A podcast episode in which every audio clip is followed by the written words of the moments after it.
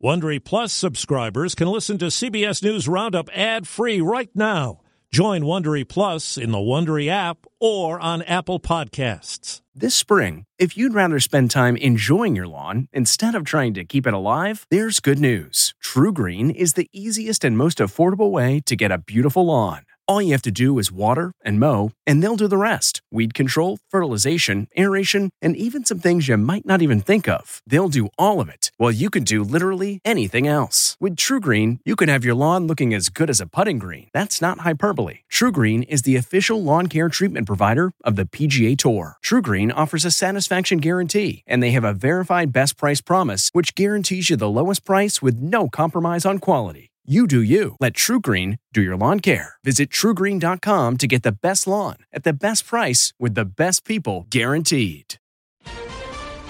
Virus deaths in the U.S. 150,000.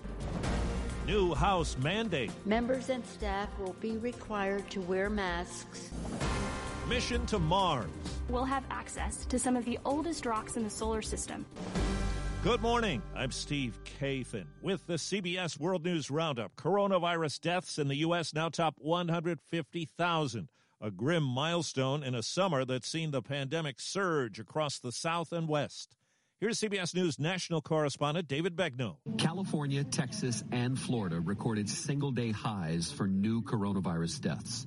And so did North Carolina. Mike Pence visited that state Wednesday with Education Secretary Betsy DeVos. There's not a national superintendent. Therefore, there's not a national plan for reopening. So, with no national plan, local leaders in viral epicenters like Miami, Phoenix, Los Angeles, and Houston are planning to delay in-person learning until later this year. But some parents say distance learning is just too challenging. Sydney Burris of Lexington, Kentucky is a single mom balancing work and at-home teaching. Do I need to outsource other educational options just to make sure that my child is learning? Listen to what Dr. Anthony Fauci told the president of the nation's largest teachers union. You're going to be actually part of the experiment. We don't have the total database of knowing what there is to expect. After a new virus case for a member of Congress, Speaker Nancy Pelosi issued a new mask requirement for the House floor. The chair views the failure to wear a mask as a serious breach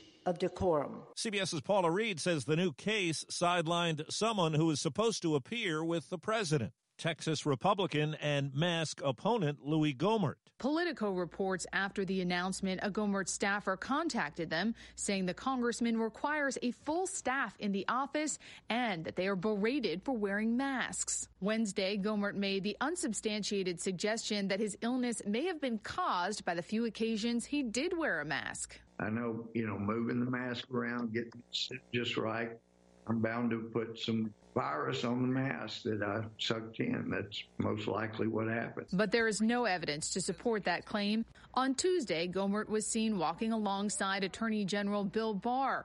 Neither man was wearing a mask. The Attorney General has so far tested negative. The FDA has laid out an approval framework for companies working on an at home coronavirus test. Critics warn the standards could be too tough, and one tells USA Today the software people at home would need to complete the tests could pose an issue. And there's word today an experimental virus vaccine made by Johnson & Johnson protected monkeys from infection. The coronavirus has hit many poorer communities in this country harder. A UC Davis study finds people in the wealthiest places in the U.S. are 15% more likely to stay home. Patricia Juarez is an Uber driver in Sacramento. Staying home for her is not an option. I can't do that. I got bills to pay. I got rent to pay. 87 year old Supreme Court Justice Ruth Bader Ginsburg is in a New York City hospital. A court statement says she underwent a minimally invasive procedure to deal with a bile duct stent. It was put in last year during cancer treatment.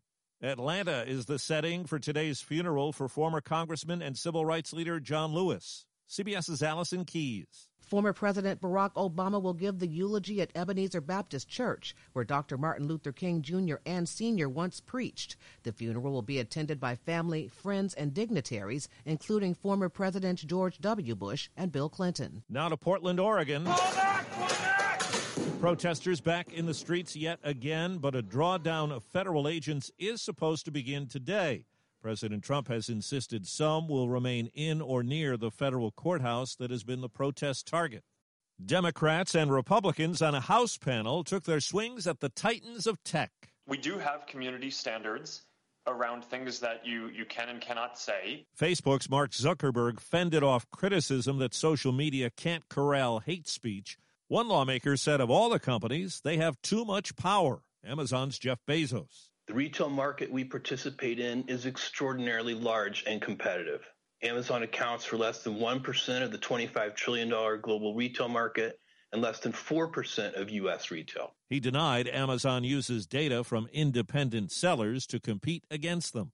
CBS's Michael George has the latest on those packets of seeds from China that have turned up in people's mailboxes. The U.S. Department of Agriculture is now warning Americans not to open the packages or plant them. It was just weird. On the package, it does say jewelry. A lot of people are saying that it says jewelry. In a statement, the USDA says it's currently collecting seed packages from recipients and will test their contents and determine if they contain anything that could be of concern. They say it's possibly part of an international retail scam known as brushing. Where foreign or third party sellers send people products they didn't order, then use their information to write fake positive reviews online. Officials say they shouldn't be planted or thrown out until it's determined they're not a danger. Crews in Tempe, Arizona are trying to contain a leak from one of the cars on a freight train that derailed and caught fire on a bridge. Fire Chief Greg Ruiz. The hazardous material leaking is cyclohexane, which is a flammable liquid. The leak is not going into the Tempe Town Lake itself. Part of that bridge collapsed. Federal investigators are on the scene. Well, this month, China and the United Arab Emirates sent unmanned spacecraft to Mars. Mach 1, Atlas V is now supersonic. After a launch moments ago, here comes the USA. There are lots of bells and whistles on this mission. The biggest? I'm sure the helicopter will be the star of the show. Yes, a helicopter called Ingenuity. It's small, weighs just four pounds, but if it works, says Jet Propulsion Laboratory engineer Steve Barajas. We've never flown anything on another planet before, so this is going to be the first time that you know we're going to go airborne somewhere else other than Earth. Perseverance will also dig into the Martian surface for some samples. The plan is to bring the samples back in 2031. Steve Futterman, CBS News, Los Angeles. A new tropical storm has people taking precautions in the Caribbean. Forecasters say it could pose a threat to Florida by the weekend. An apology for a racist incident at a famous zoo more than a century later. New York City's Wildlife Conservation Society, which runs the Bronx Zoo, is formally apologizing for a racist incident dating back more than 100 years. The zoo put a young Central African man on display in the Monkey House in 1906 until objections from local black ministers put a stop to it days later.